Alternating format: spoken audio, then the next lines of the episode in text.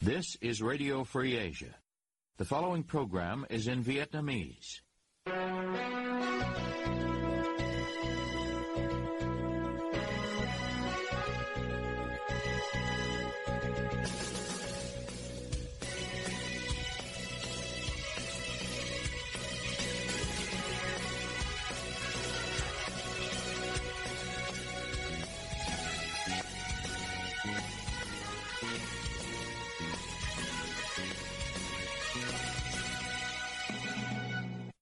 Đây là Đài Á Châu Tự Do, phát đi từ thủ đô Washington, D.C., Hoa Kỳ. Toàn ban cùng Nguyên Lam xin kính chào quý thính giả.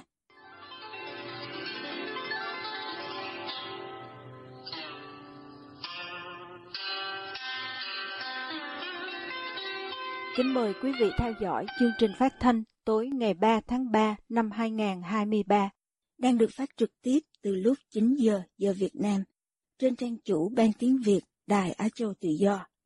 Mở đầu cho chương trình phát thanh hôm nay, mời quý vị đến với bản tin chi tiết. Công an ngăn cản gia đình gặp Facebooker Lê Minh Thể trong giai đoạn điều tra, dù ông bị tạm giam với các buộc theo Điều 331 không nằm trong chương an ninh quốc gia của Bộ Luật Hình sự. Tổ chức theo dõi nhân quyền Human Rights Watch khẳng định việc này là vi phạm nhân quyền. Ông Lê Minh Thể, 60 tuổi, người từng bị kết án 2 năm tù về tội danh lợi dụng quyền tự do dân chủ, bị bắt tạm giam ngày 22 tháng 2 vừa qua với cáo buộc trên. Hiện ông đang bị giam tại trại tạm giam Long Tuyền, Công an thành phố Cần Thơ. Ông Phil Robertson, Phó Giám đốc phân ban châu Á của Tổ chức Theo dõi Nhân quyền, nói với Đài Á Châu Tự do qua tin nhắn trong ngày 3 tháng 3. Không có lý do nào có thể chấp nhận được để Việt Nam ngăn cản luật sư và người thân đến thăm Lê Minh Thể.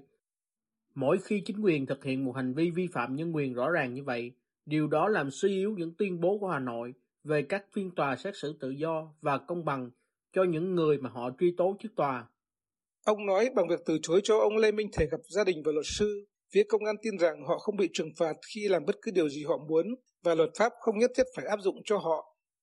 Bà Lê Thị Bình, em gái của ông Lê Minh Thể, người cũng mới mãn hạn tù 2 năm tù giam với cùng tội danh, cho Đài Á Châu tự do biết gia đình bà bị phía trại tạm giam từ chối không cho gặp thân nhân, tuy nhiên có cho gửi quà và tiền lưu ký. Dạ, hôm đó tôi có lên trên đó gửi đồ ăn cho anh Thể và tôi đòi thăm gặp thì trên công an ở phía của trại giam nó nói là trong cái thời gian đang điều tra thì chị không được gặp. Thì tôi cũng có gọi điện thoại cho bên điều tra nhưng mà người ta không có bắt máy. Bà cho biết cho đến giờ, gia đình chưa nhận được bất cứ giấy tờ gì từ phía công an quận Bình Thủy là đơn vị tiến hành bắt giữ ông Thể, kể cả biên bản khám xét nhà trong ngày 22 tháng 2. Phóng viên có gọi điện cho điều tra viên Tiên Kỳ trong vụ án của ông Thể để kiểm chứng thông tin, nhưng người này từ chối trả lời, nói rằng cần liên hệ với công an quận Bình Thủy. Tuy nhiên, người trực điện thoại của công an quận nói phóng viên cần đến gặp trực tiếp lãnh đạo của cơ quan này để được cung cấp thông tin. Theo luật sư Hà Huy Sơn từ đoàn luật sư thành phố Hà Nội, chỉ có những người bị điều tra về cáo buộc trong phần an ninh quốc gia của Bộ luật hình sự mới không được gặp thân nhân và luật sư trong quá trình điều tra và lợi dụng quyền tự do dân chủ không nằm trong phần an ninh quốc gia. Chính bản thân hai anh em ông Thể khi bị bắt tạm giam trong đợt trước với cùng tội danh cũng bị cách ly với gia đình. Truyền thông nhà nước dẫn cáo buộc của cơ quan công an cho rằng ông Thể có hành vi đăng tải, chia sẻ các bài viết hình ảnh có nội dung vi phạm pháp luật trên trang Facebook cá nhân để nhiều người chia sẻ và bình luận. Thông tin không cho biết cụ thể những nội dung vi phạm pháp luật này là gì. Tài khoản mạng xã hội của ông Thể có dòng trạng thái cuối cùng được đăng vào ngày 21 tháng 2 là hình ảnh Tổng thống Mỹ Biden đến thăm Ukraine. Các bài đăng khác là thông tin, hình ảnh, video về tình hình Việt Nam, giấy triệu tập của công an đối với bà Lê Thị Bình, em gái ông Thể, xe điện VinFast và bài viết mới đây của Đài Á Châu Tự Do về trường hợp một linh mục công giáo bị giáo dân nghi ngờ có gian lận khi được phong linh mục. Bà Bình nói với Đài Á Châu Tự Do. Theo như tôi nhìn thấy những cái cách mà anh livestream á, với lại anh nói á, thì không có cái gì mà để mà nói là chống nhà nước hết trơn á. Bởi vì anh chỉ nói là những cái ví dụ như mà những người mà tham ô thì cũng đã bị bắt rồi. Như thí dụ như có thấy anh có livestream một cái chỗ là thải nó bẩn ở gần ờ, khu ờ, phường phố của anh ở. Bà cho biết đa số những chia sẻ của anh ruột mình có nguồn từ báo chí nhà nước. Ông Phil Robertson cho rằng việc ông Lê Minh Thể bị bắt vì bày tỏ suy nghĩ của mình trên Facebook cho thấy chính quyền không dung thứ đối với những tiếng nói bất đồng chính kiến ở Việt Nam.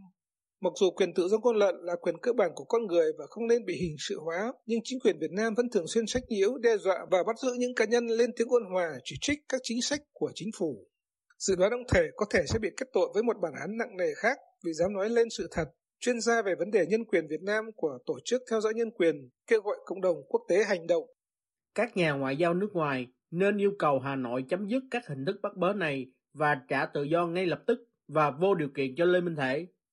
Ông Thể từng bị bắt vào tháng 10 năm 2018 cũng theo điều 331.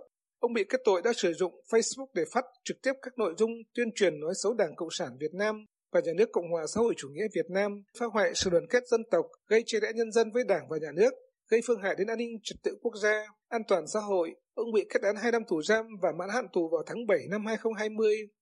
Em gái ông, bà Lê Thị Bình, cũng bị kết án 2 năm tù với cùng tội danh vì các hoạt động trực tuyến.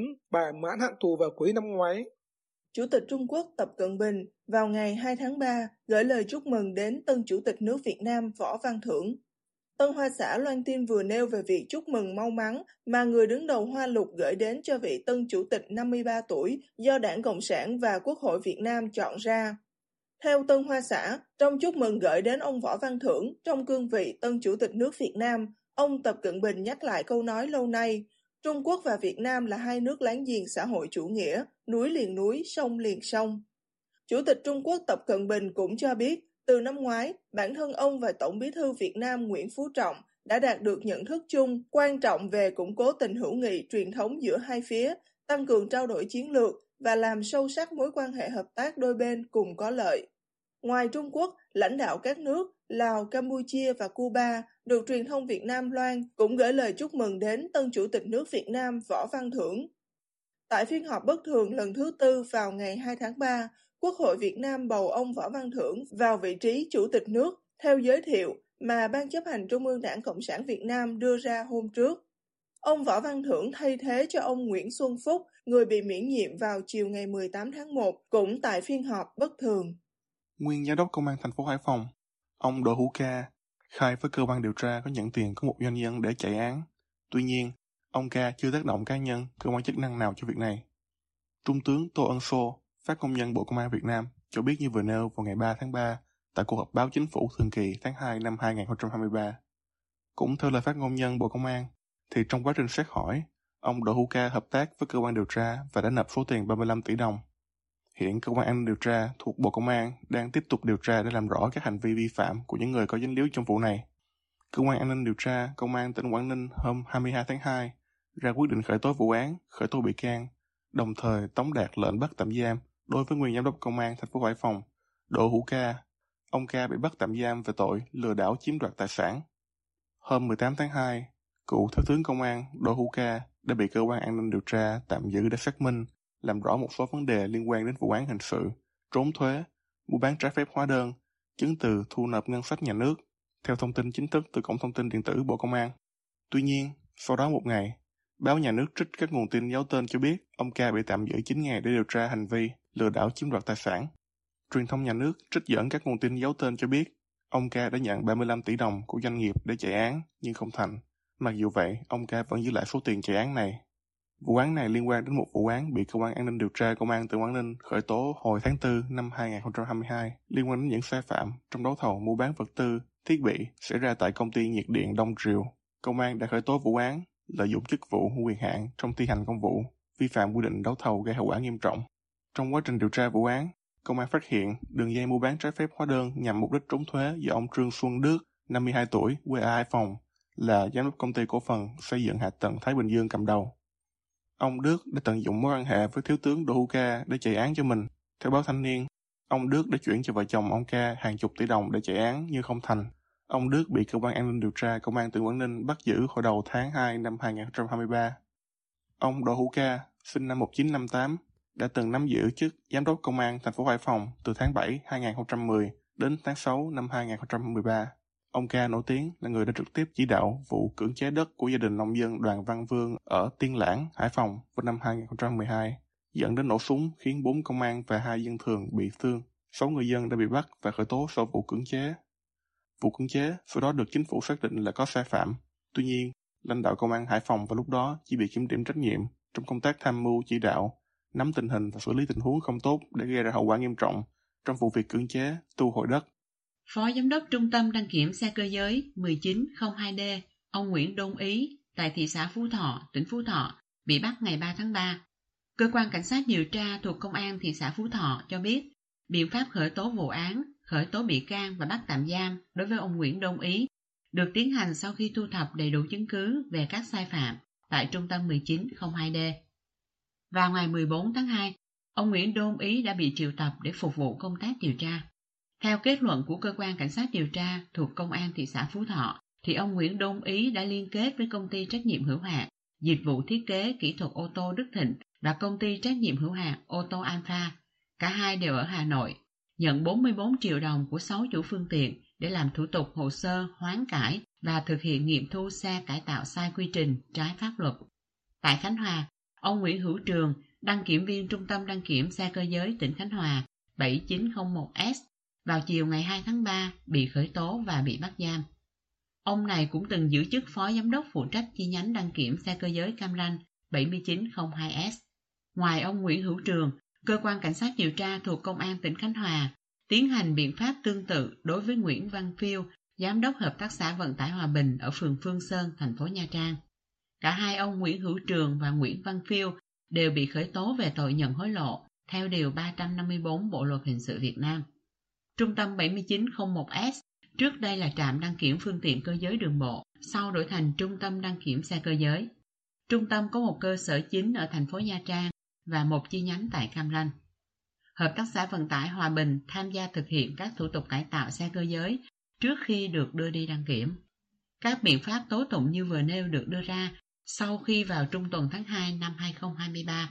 Tổ công tác của Phòng Cảnh sát Kinh tế thuộc Công an tỉnh Khánh Hòa đã yêu cầu Trung tâm đăng kiểm xe cơ giới 7901S cung cấp thông tin, tài liệu liên quan đến hoạt động kiểm định, cấp giấy chứng nhận an toàn kỹ thuật và bảo vệ môi trường do Trung tâm 7901S thực hiện trong 3 năm, từ năm 2020 đến 2022.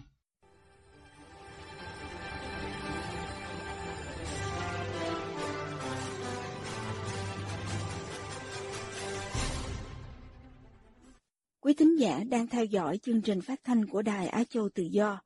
Ngoài các trang Facebook và YouTube, quý vị cũng có thể đón nghe các chương trình phát thanh của đài qua vệ tinh Intelsat 17 băng C ở 66 độ Đông và vệ tinh 19 băng C ở 166 độ Đông. Tiếp nối chương trình, mời quý vị đến với bài Sự thăng tiến của Lý Cường và bài học cho Việt Nam do Mai Trần thực hiện. Sau đại hội lần thứ 20 của Đảng Cộng sản Trung Quốc hồi tháng 10 2022, trong tháng 3 năm 2023, Tập Cận Bình sẽ đưa các nhân vật được chọn trong đảng vào các vị trí bộ máy chính quyền. Hôm 18 tháng 1, 2023, Tân Hoa Xã đưa tin Vương Hỗ Ninh, người đứng hàng thứ tư trong Ban Thường vụ Bộ Chính trị Đảng Cộng sản Trung Quốc, đã được đưa vào danh sách tham gia chính hiệp, cơ quan quản lý các hiệp hội dân sự và đảng phái ở Trung Quốc. Vương Hỗ Ninh là ủy viên Ban Thường vụ Đảng Cộng sản Trung Quốc, người có chức vụ cao nhất tham gia chính hiệp. Vì vậy, một số nhà quan sát cho rằng điều này hàm ý Vương sẽ làm chủ tịch tổ chức này. Các nhà quan sát tình hình chính trị Trung Quốc cũng cho rằng Lý Cường, người đứng thứ hai trong Bộ Chính trị, được dự đoán có thể sẽ nắm vị trí thủ tướng. Cùng trong khoảng thời gian này, Việt Nam chứng kiến sự thay đổi nhân sự cấp cao khi các ông Nguyễn Xuân Phúc, Phạm Bình Minh, Vũ Đức Đam đã rời khỏi chức vụ vì nhiều lý do khác nhau. Hai nhân vật mới thay thế chỗ của ông Minh và ông Đam là ông Trần Hồng Hà và Trần Lưu Quang. Nhiều hãng truyền thông quốc tế thường mô tả sự thăng tiến của sáu nhân vật trong Ban Thường vụ Bộ Chính trị Đảng Cộng sản Trung Quốc là do họ trung thành với Tập Cận Bình. Về sự thăng tiến của nhân vật số 2 trong Bộ Chính trị Đảng Cộng sản Trung Quốc, Lý Cường, các hãng truyền thông quốc tế đều nhấn mạnh vào tính trung thành của ông ta đối với Tập Cận Bình. Reuters loan tin Lý Cường, thủ tướng tiếp theo của Trung Quốc, một người trung thành với Tập, người giám sát việc phong tỏa Thượng Hải.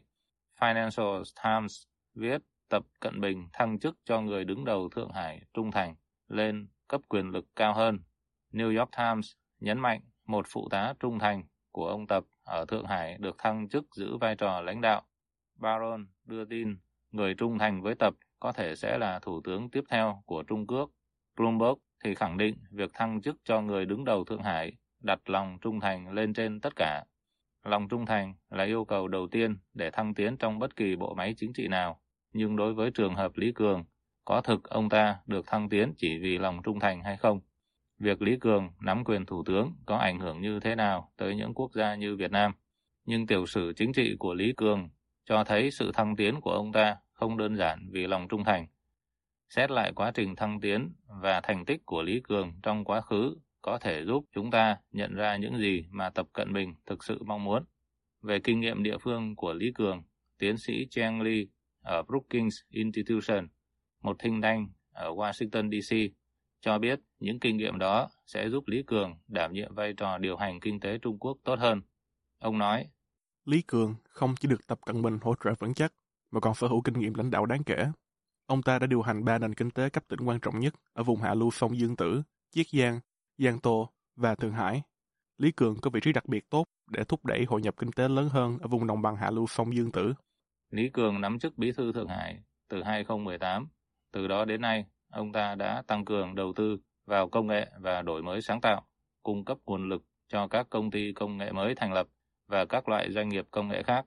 Ông ta cũng hỗ trợ xây dựng các vườn ươm khởi nghiệp và tăng tốc cung cấp hỗ trợ tài chính và tư vấn cho các doanh nghiệp khởi nghiệp trong lĩnh vực công nghệ. Tiến sĩ Cheng Lee ở Brookings Institution cho biết. Lý Cường đã ủng hộ mạnh mẽ sự phát triển của khu vực tư nhân và khu vực dịch vụ. Ông đặc biệt quan tâm đến sự đổi mới liên quan đến công nghệ thông tin và trí tuệ nhân tạo. Trong nhiều năm, Lý đã kêu gọi nỗ lực nhiều hơn để thúc đẩy nền kinh tế thực hay nền kinh tế hữu hình thay vì nền kinh tế ảo. Tiến sĩ Cheng Li đánh giá rằng dưới sự lãnh đạo của Lý Cường ở Thượng Hải năm 2018, thành phố này đã hỗ trợ cho Tesla thành lập nhà máy lớn nhất ở nước ngoài tại đó. Theo Cheng Li, đó là một trong những nỗ lực thần kỳ trong bối cảnh căng thẳng gia tăng trong cuộc chiến thương mại giữa Hoa Kỳ và Trung Quốc vào mùa hè năm 2018. Nhà sản xuất xe hơi điện tự lái hàng đầu ở thung lũng Silicon của Hoa Kỳ đã xây dựng một nhà máy ở Thượng Hải có thể sản xuất 500.000 xe mỗi năm. Dưới sự lãnh đạo của Lý Cường, sự thần kỳ thể hiện ở chỗ liên doanh này chỉ mất 10 tháng từ lúc bắt đầu xây dựng đến lúc có thể vận hành hoàn chỉnh.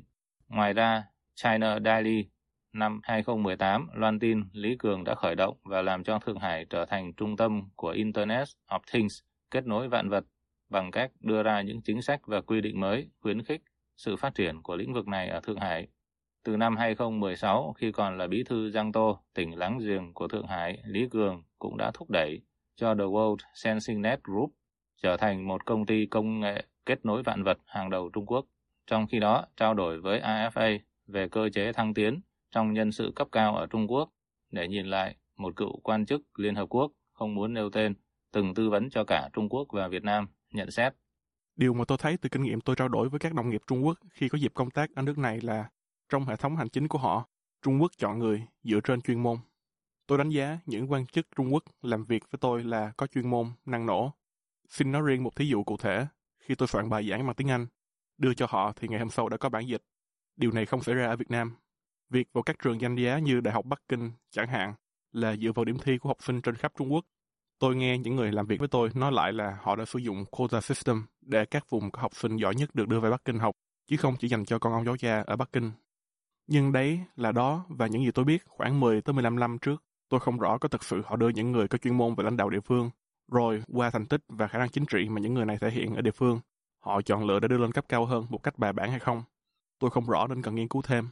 Riêng trường hợp Lý Cường bên Trung Quốc như chúng ta đã thấy qua phân tích của tiến sĩ Cheng Li ở Brookings Institution được trích dẫn ở trên, Tập Cận Bình đưa người đã thành công ở địa phương lên vị trí cao hơn, đặc biệt là đưa người thành công ở lĩnh vực chiến lược là phát triển kinh tế dựa trên công nghệ cao. Quyết tâm phát triển kinh tế dựa trên công nghệ cao của Tập Cận Bình gắn liền với một chiến lược khác của Trung Quốc là quân dân dung hợp, tức là phối hợp hay đan cài việc phát triển kỹ thuật quân sự dựa trên công nghệ cao của quân đội Trung Quốc với các doanh nghiệp công nghệ tư nhân của nước này.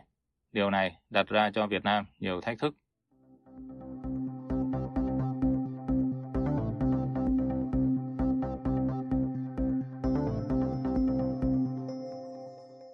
Quý thính giả vừa theo dõi chương trình phát thanh tối ngày 3 tháng 3 năm 2023 của Ban Việt ngữ Đài Á Châu Tự Do.